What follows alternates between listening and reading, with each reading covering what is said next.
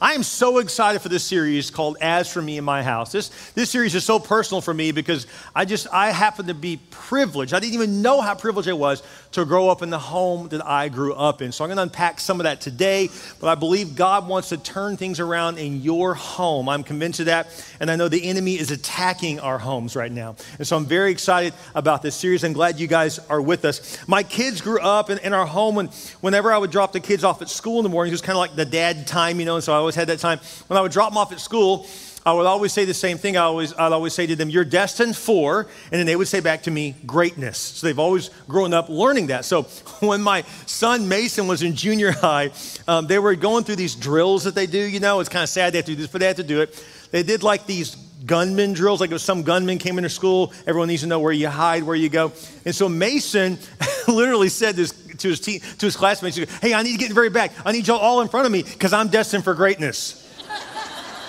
I was like, Mason, I think God has a plan for those kids too. It's not just you. So, you know. But I love the fact that my kids had a lot of confidence. It's one thing my, my children don't lack is confidence. And I, I love that because there's going to be a season, there's going to be a time when they're discouraged, when they're down, when they go through some kind of failure. And I hope and pray that they remember wait a minute, I've been told my whole life by my mom and my dad that I am destined to do great things. And so, you know, we do make that kind of an impact on our children. So I want to encourage you to pour things like that into your children as well. I'm excited about this message because there's a guy in the Bible named Joshua. He was 80 years old when he gave us this famous statement. Maybe you've heard it before as for me and my house, we will serve the Lord. But I want to, what I want to do today is give it some context. He was 80 years old, he's an old man, but he still ran out into battle. He was still a part of the army. Think about that. He's 80 years old. He's like, I may be slow, but I'll cut you. You know, I mean, that's this guy. Like he was not afraid. I mean, this guy was something, man. And so he was one of the early spies in the Bible that went and spied out the promised land. He was one of the only guys that had faith to believe they could take it. And then years later, he got to go into the promised land. Anyways, this guy was just amazing. He led an army to, to, to great victories. And so he's one who said this. Let me read this scripture to you. Joshua chapter 24. He said this.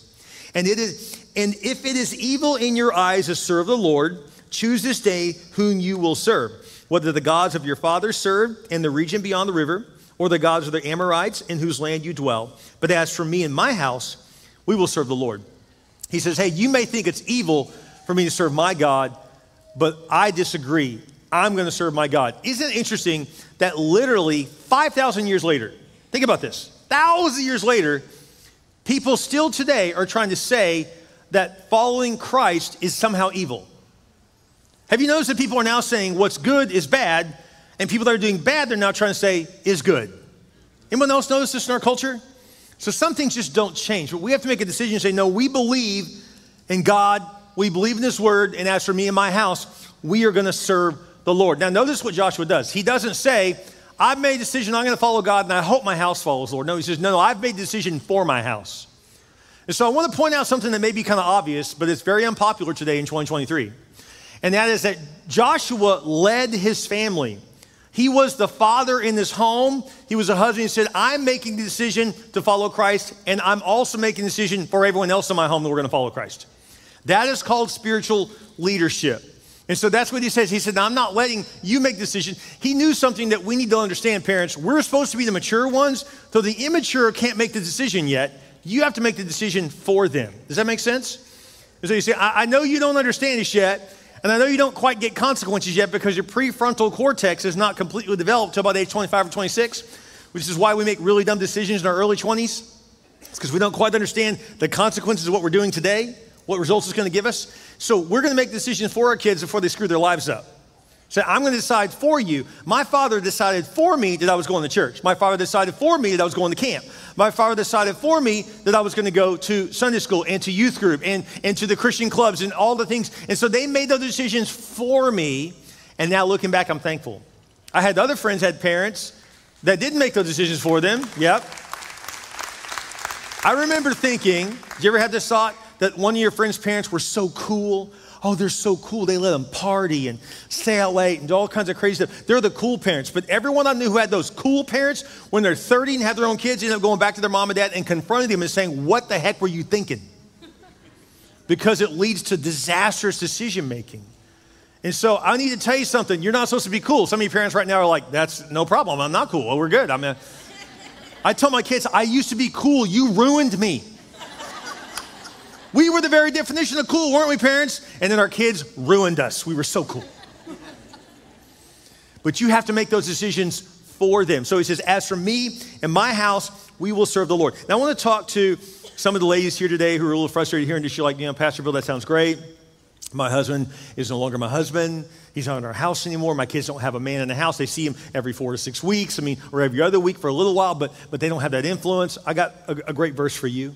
This is what God wants to give you today. It says in Scripture in Psalm 68, God says, I'm a father to the fatherless. And so here's what I love about God. This is why He gave us this church. He said, You, you may say, well, he does, my, my, my son or daughter does not have a, a spiritual man in their life. If they come to church, they got hundreds of spiritual men in their life. Through children's church, through youth group, you know, and so God, I love this about the Lord. He always provides a surrogate. Maybe, maybe you, up, you didn't have a, a, father in your home, or maybe you had a father that was there, but they weren't there. They weren't really leading. But I bet if you're, if you're blessed by God, and, and I think almost all of us have this, someone in your life was there. Maybe it was a, a godly uncle or a grandfather. Maybe it was a, a, Christian coach you had, or a teacher, or a professor, or a youth minister. Aren't we glad that God always provides some surrogates in our lives that are, the, that, are that masculine spiritual influence?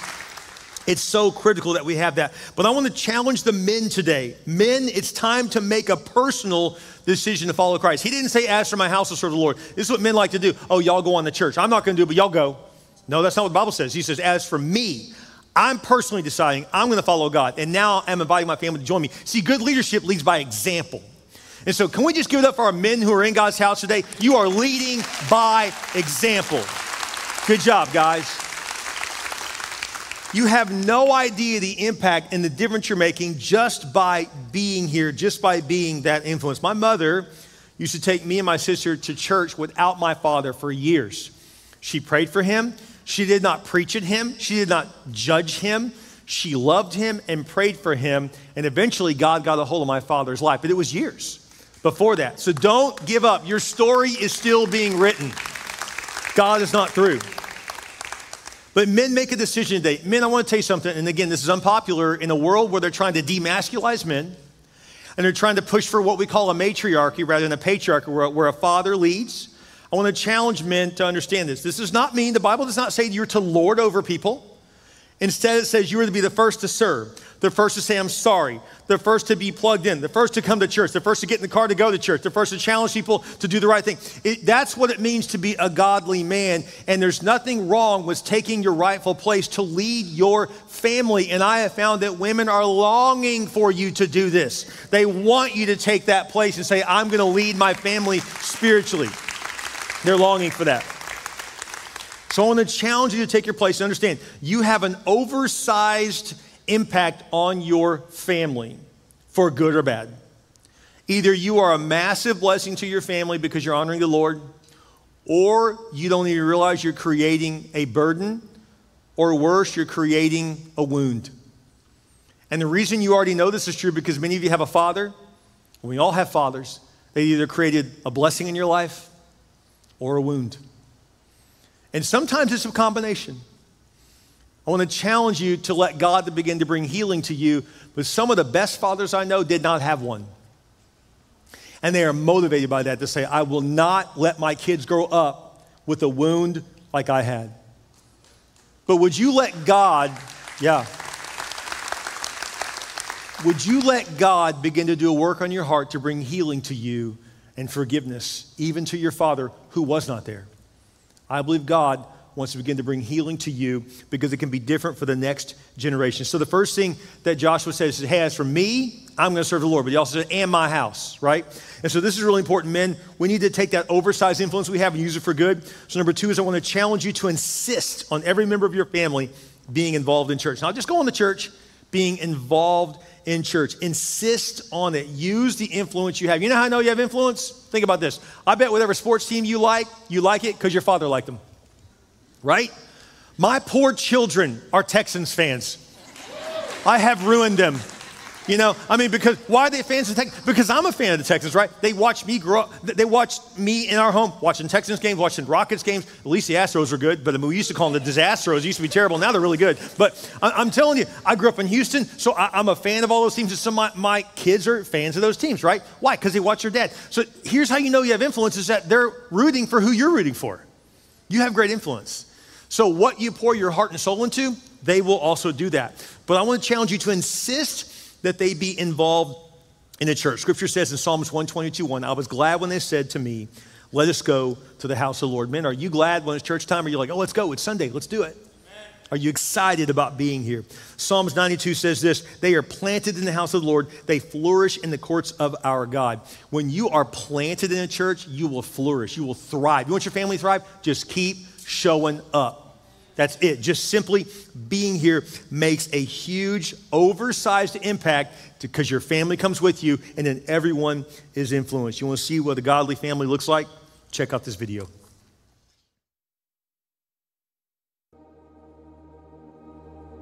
My name is Christopher Madrid. Um, I've been coming to Church Unlimited for the past three years, and this is my wife, Philette.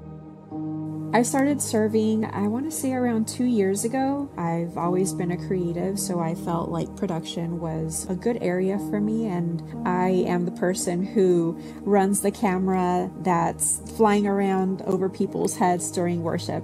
Serving has made one of the probably the biggest impact on our lives. Where I was at my lowest, it gave me a hope. It gave me something to look forward to every Sunday. If I hadn't started serving, I probably can honestly say that I probably wouldn't be here right now. During worship, the, the room truly fills with the Spirit. And there's nothing better than being there with the worship team and the Holy Spirit and just closing my eyes and raising my hands up in worship. Nothing beats that. Yeah, and we feel that one of the best ways to worship is through tithing. The biggest impact giving has made in my life has been breaking off a, a spirit of of poverty. I gave God the opportunity to break that off of me. And once I started tithing and understood and learned that that through tithing I get to enhance the kingdom of God, that was a game changer for me. When we're giving to the church, God is using us as as a vessel to bless other people. So if we're not giving, we can't have this church. Like people before us came mm-hmm. and and believed in the mission and gave so that now we can sit in these seats and have this church being plugged in to a church like Church Unlimited and being planted in good soil. There's nothing to match that. Isn't that powerful? Love that.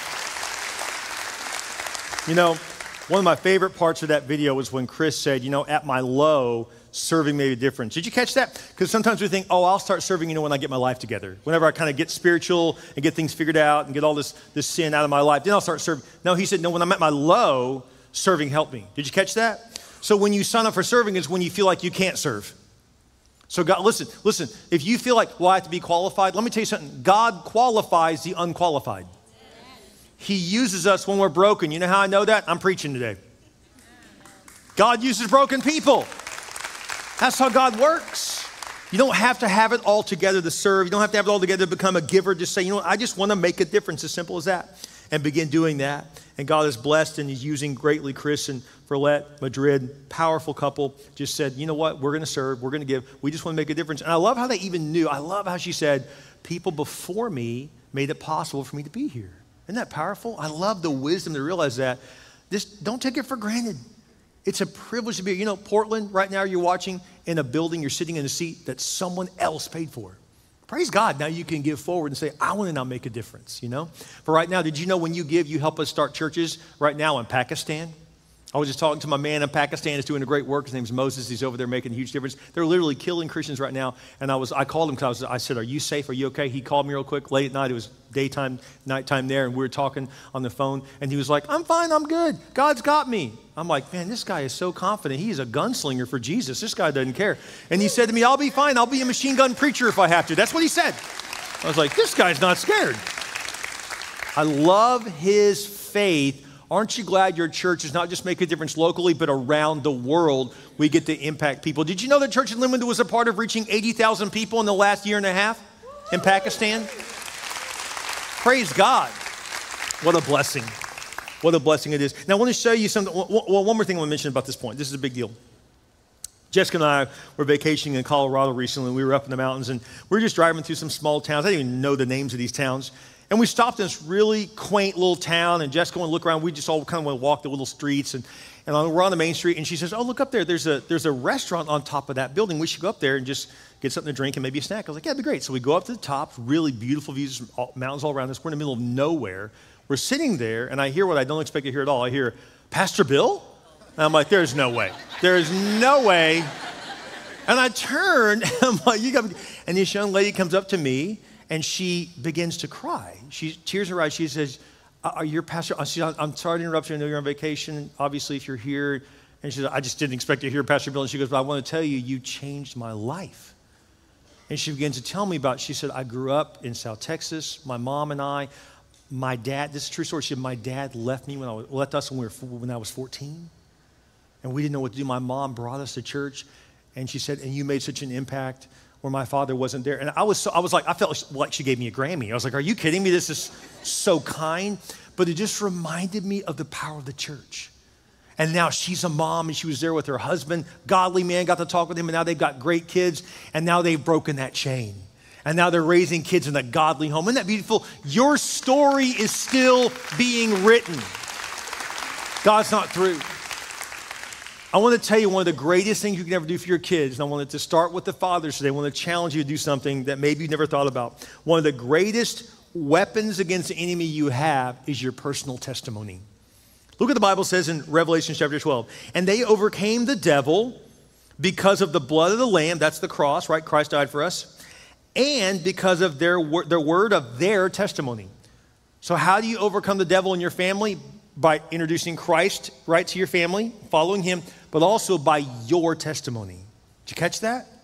And so I want to challenge you that you have a testimony. Some of you are like, oh, I don't have a testimony this year. Yes, you do. However, you found Christ, share that testimony. My father is still with me, thank God. He's 87. He'll be here next service. He comes every, every, every week at the 1 o'clock. Yeah, I'm glad to have him still. My mom and my dad. And my dad, uh, he worked for NASA in the late 60s, early 70s in Houston. That's why we were in Houston. And uh, you have to understand in the late 60s, this was the smartest people on the planet all working for the same people. I mean, they, they were tasked by John F. Kennedy to put someone on the moon. And they took that task very serious. And so everyone around him was brilliant. They were all the best at what they did. And they all had the same goal. And he said they were all really smart and really smug. Like they were cocky, basically. And he said, he said, and I was one of them. He would tell you this if he was here. He'd say, oh, yeah, I thought I knew. He said, I knew everything there was to know. And he said, So I thought these Christians, even though he's accepted Christ as a little boy, he had not followed God since. Married my mom. My mom brought us to church. He didn't want to come. She said, You want to go today? And he said, Nope. Every morning, this was every Sunday morning. No, y'all go ahead. He stayed home because he thought that's just a crutch. He told me, He said, I just thought religion was a crutch. The Christians, they, they were just weak. I don't need all that stuff. I'm smarter than that. I'm better than that. So one day, my mom says, Hey, there's this retreat going on at our church, and a lady down the street was going to let, let, let, us use her home. And, but her husband got sick. And so I, asked, she, she, said, if it's okay, I, I, told him they could use our home. And he was like, You did what? She's like, Yeah, if that's okay. He was like, Oh, sure, fine. So he thought it was going to be a bunch of ladies having like a Bible study, and he would just stay in the back room. But then in walks a bunch of couples, and he's like, Ah, oh, now we knew I got to sit in, right? He did not want to do this. I love this testimony. He said, he said, So I sat down next to my wife, right? And they all sat around the table and they uh, around around in chairs in the living room. And they said at the very first couple next to them they said hey let's all go around and share how jesus has changed our life. So they start sharing their testimonies all around the room. And he realizes i'm the last one they're going to get to. And he thought you know what? No problem. When they get to me i'm going to set them all straight. That's what he thought. He said i'm going to let them all know how ridiculous this is and how they're all wrong. He said i sat there and i listened to every person man, man and woman, their testimony is how Jesus changed their life. And he said, It got to me. And he said, I broke. And every time my dad shares this, he cries. He said, I broke. And I said, I need help. I don't have what you guys have. And I need what you have. And he gave his life to Jesus that morning. And he's been radically following Christ ever since. It's amazing. You know, my dad's testimony was so, so just night and day from him just serving God that other churches began to invite him to come share his testimony. So as a little kid, I would be the tag along, me and my sister, and we'd go to some church. We'd even know, we'd sit in in, in, the audience, and my mother and father would get up there. And my mom would say, Well, it's not my testimony. I give glory to God, it's my, my husband's. And he would start to share, and he would begin to cry. And every time my dad cried, every time my sister and I would cry too. Because my dad thought he was sharing that testimony to win people to Christ, but what he didn't know is he was winning his own son. Because as a little boy, as a little boy, I would say, I want to be just like my dad. I want to follow Jesus just like my dad does. I want to let you in on something, men. Every little boy and little girl wants to be just like their dad. They all want that. You have no idea the influence you have. My father's testimony to hundreds of people has helped lead this church reach tens of thousands of people. And I thank God for his personal testimony. Here's what I want you to do I want to challenge you. Number three, there is power in your personal testimony. Tell your testimony to your children and make your faith real to them. There's this great story in, in John chapter 9. John was just an eyewitness of Jesus. He just happened to be there, and, and, uh, and he heard, he saw Jesus heal a blind man right there in front of him. Everyone's freaking out, of course. They all knew this guy when he was blind, now he can see. And theologians and scholars began to argue back and forth. Well, why was he blind? Was it because his parents were sin or was it because of his sin? They always thought it was because of sin if you had something wrong in your life, which is so jacked up. That's another, another story. But guess what? They're arguing back and forth, and the blind man that's now can see walks up and goes, Hey guys, I don't know what y'all are talking about, but here's all I know. I was blind, now I can see. That was his testimony. Let me tell you something about your testimony. You don't have to have all the theological answers to have your own story. All you got to tell your kids is, I was screwed up, and now I'm good. I was jacked up, now I've been put back together. I was depressed, now I've been set free. Just share your story, whatever your story is. And and maybe you're like me when I thought, oh, I don't have much of a testimony, right? My wife and I kind of kind of honored God even as a young kid. Both of us did. I always teased my wife like when she was really rebellious, she like ran around the table with scissors in her hands. That's her rebellion. That's it. You know, like it lasted about a minute, right? But no, the truth is, is our story is that we weren't saved out of a big mess. We were saved from a big mess. So it's okay. If your story was crazy and wild and you did all kinds of nutty things in high school and college, that's fine. Share that with your kids. Some of you are like, oh, I can't tell them what I used to do, what I did. I hate to break it to you, they probably already know a little bit. Your family kind of knows you. Why don't you get honest and say, here's the things I did that I regret, but Jesus forgave me, restored me, made me new. If you don't share those things, your kids will end up doing the same things. So I want to challenge you. You say, I can't tell them because it's going to give them permission. No, no, no. No, what gives them permission is when you don't share. If you'll share and say, listen, this is who I was, but God changed my life and I want better for you. I want to challenge you today at lunch. Share your testimony with your kids. Just take a moment to go around the table or around the car when you're driving, wherever you're going to go eat or whatever, and just say, everyone, let's just share a testimony and let your kids hear it. Because here's what I want to tell you what doesn't work is when you look at your kids and you go, you need to go to church. You need to love God. That doesn't work. When you say, I was broken, I was messed up, I gave my life to Jesus. Here's when I did it, where I did it, here's where I was, what I was doing, and God changed me. Then your faith becomes real to your kids. And you look at your kids and say, What's your Jesus story? And if they don't have one, then theirs just began. Because then you can lead your own children to Christ. I'm telling you, your personal testimony is a game changer for your children. The Bible says this it says, Parents will tell their children what, they, what you have done, they will retell your mighty acts. We are to share about what God did in our generation so that God can continue to do something new in the next generation. You can make a massive impact. Maybe feel like, oh, Pastor, I, I can't do that because I have a broken relationship with my kids. God can restore that. I was just praying with a couple earlier that are hurting from this message. Said, I love it, but I'm, I'm hurting because I, I don't have that. Oh, God can restore that. There's a true story about a father and son in Mexico. Years ago, this is before the internet, before there were cell phones. This father and son did not get along like a lot of fathers and sons. The son wanted his own freedom, thought I'm the man of the house now. You know, he's living with, with his father and mother, and the father was like, No, I'm the man of the house, right? And so this is kind of a common issue. They got in a big fight one day, and the son left and never returned. He didn't know how to get a hold of him. The son never reached out. It had been years since he talked to them. Years later, the father goes to church, gives his life to Christ. God changed his life in Mexico. He didn't know how to get a hold of his son, so he just thought to be creative. He really wanted to have a relationship with him. So he wrote a letter in the local paper. And this is what the letter said it said, Dear Paco, I'm so sorry I have not been the father I should have been. I want you to know God has got a hold of me. Please forgive me. I want to have a relationship with you from now forward. If you're reading this, please meet me in the town square at noon on Saturday. He went to the town square that ran in the paper. You went to the town square that Saturday, there were over a thousand Pacos in the town square. Because how many people are broken and wounded from their father? Let God begin today to bring healing to your relationship with your Father, even if your Father is no longer here. Let your Heavenly Father bring His grace and cover the damage and bring restoration to you.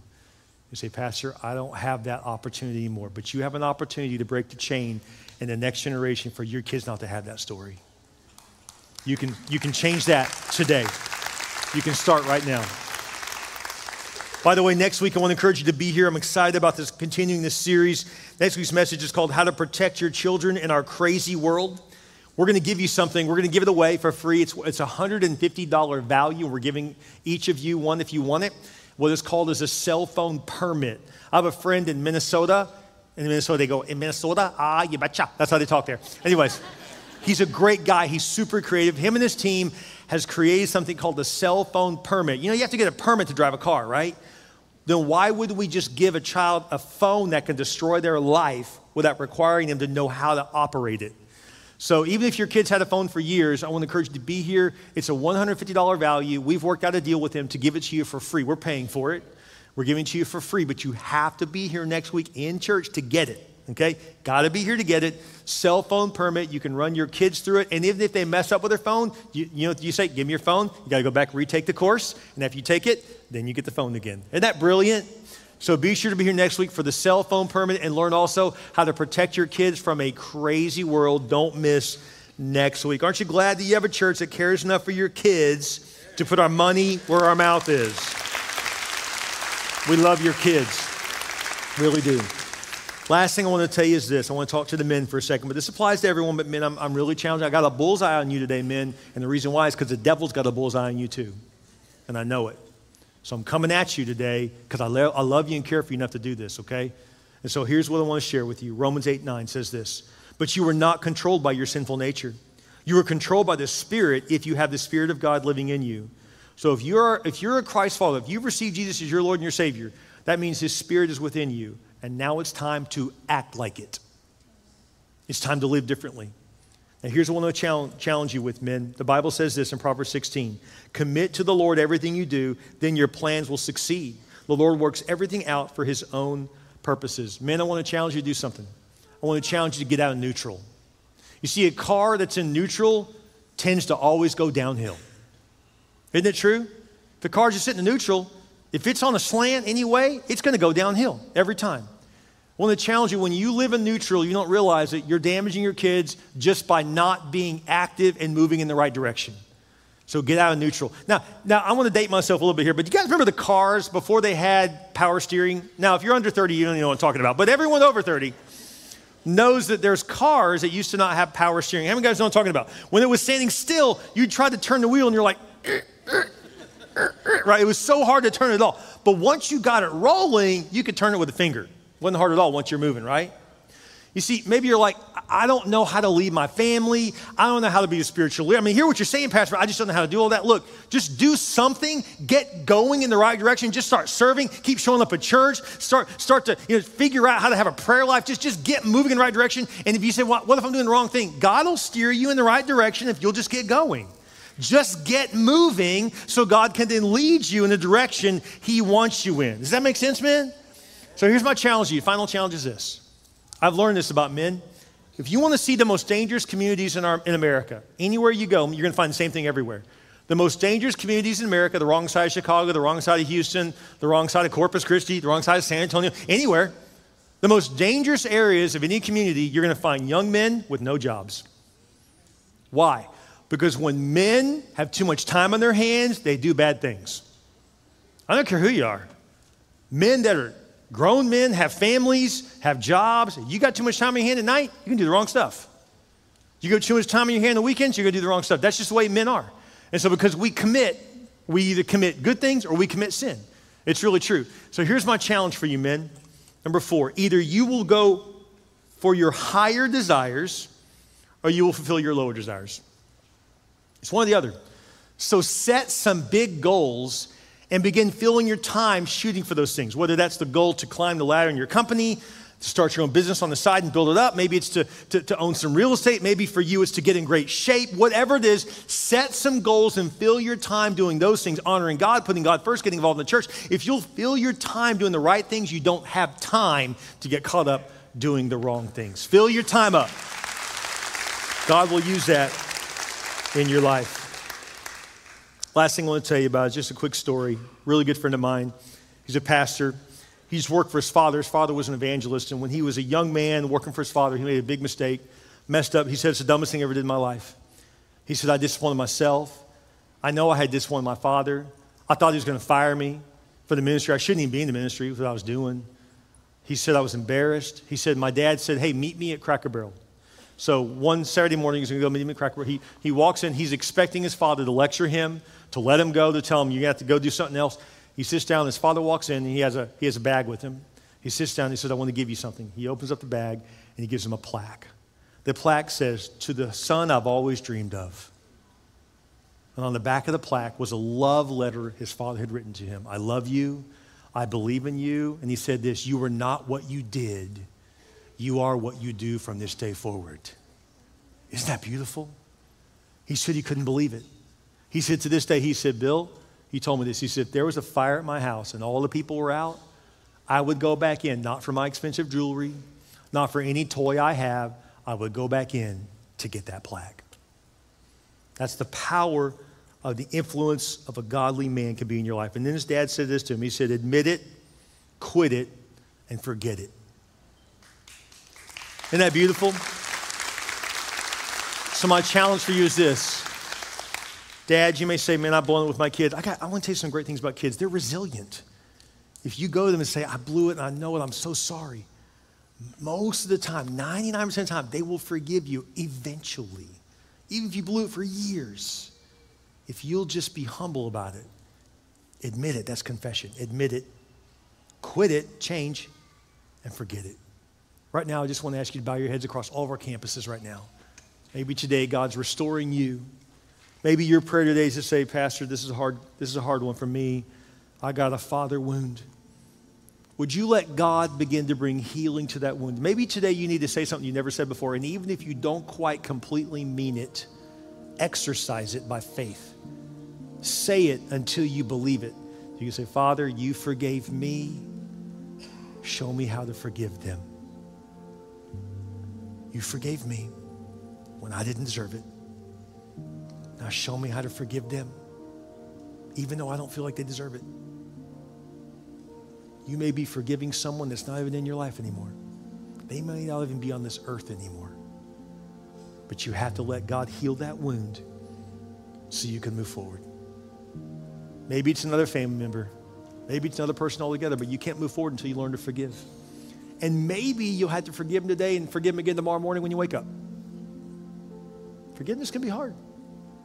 We're not as good as God who can forgive us. But I want to encourage you to begin today. Say, God, teach me. Show me how to forgive. Let the process, let the healing at least begin today. And I want to speak to those fathers in the room. Make a commitment to say, God, as for me and my house, as for me first, and in my house, we will serve the Lord. Make that commitment. Make a commitment to say, I'm not just going to come because I was invited to the series. I'm going to come because God's got a hold of my life now. And this is going to be a regular thing. People say, I haven't heard from God. God says, You know, if you come by my house more often, you'll hear from me all the time. Make a commitment. Say, I'm going to make church a regular stop every week. I'm not going to miss because God has too much for me and my family for us to miss. Make it a new habit, a good habit to be in God's house. If you're online with us, say, I'm going to watch every single week so God can speak to me as well. Every head bowed every eye closed. If you've never given your life to Christ, you can receive Him right now by praying a very simple prayer. Across all of our campuses, those who are watching online, you can give your life to Jesus by praying this prayer with us. Just say this out loud. Just say, Dear Jesus, I realize I need you. I believe you died for my sin, and I believe you rose again. I ask you to come into my heart. Forgive me my sins. I repent of my sins and I put you in first place. Thank you, Jesus, for saving me. Every head bowed, every eye closed. If you just gave your life to Christ, would you just hold your hand high right now? Just hold your hand high if you just gave your life to Christ. Do that. Hold it up right now, all across our campus. Just hold your hand high. Praise God. We see your hands right here at the broadcast campus. Thank you. We see your hands at Rodd Field. Praise God. Thank you, Stone Oak. Hold your hand high. Right there at the brand new church in Limited Portland, people have their hands risen. Thank you for giving your life to Christ today. Thank you, Padre Island. Praise God. Thank you, Rockport Fulton. Those who are online as well. Thank you. If you've given your life to Christ online, would you let us know in the text chat? Just text my hands raised or click hand raised. We praise God for the decision you made to give your life to Christ today. Father, thank you for the way you're moving powerfully. Lord, we love you. Thank you for your goodness, your grace in our lives. Thank you, God, that you are a God who restores us. And Lord, thank you, God, that today our story and our family is changing. I pray your blessings over each and every one of our families, Lord. Thank you, God. It starts with us. Lord, we want to lead our families. And Lord, thank you, God, that you will spread it to all of our family. Lord, I want to thank you, God, for the person who maybe isn't the father in their home. But Lord, they are going to say, As for me and my house, we will serve the Lord. Lord, there's so many great examples of people who weren't the dads that said, I'm going to honor God. And then you bless the home just because they were in it. Thank you, God. Lord, today we can only do what we can do, and we choose to honor you. In your name we pray. And all God's people said, Amen. Isn't God good? His word is so true.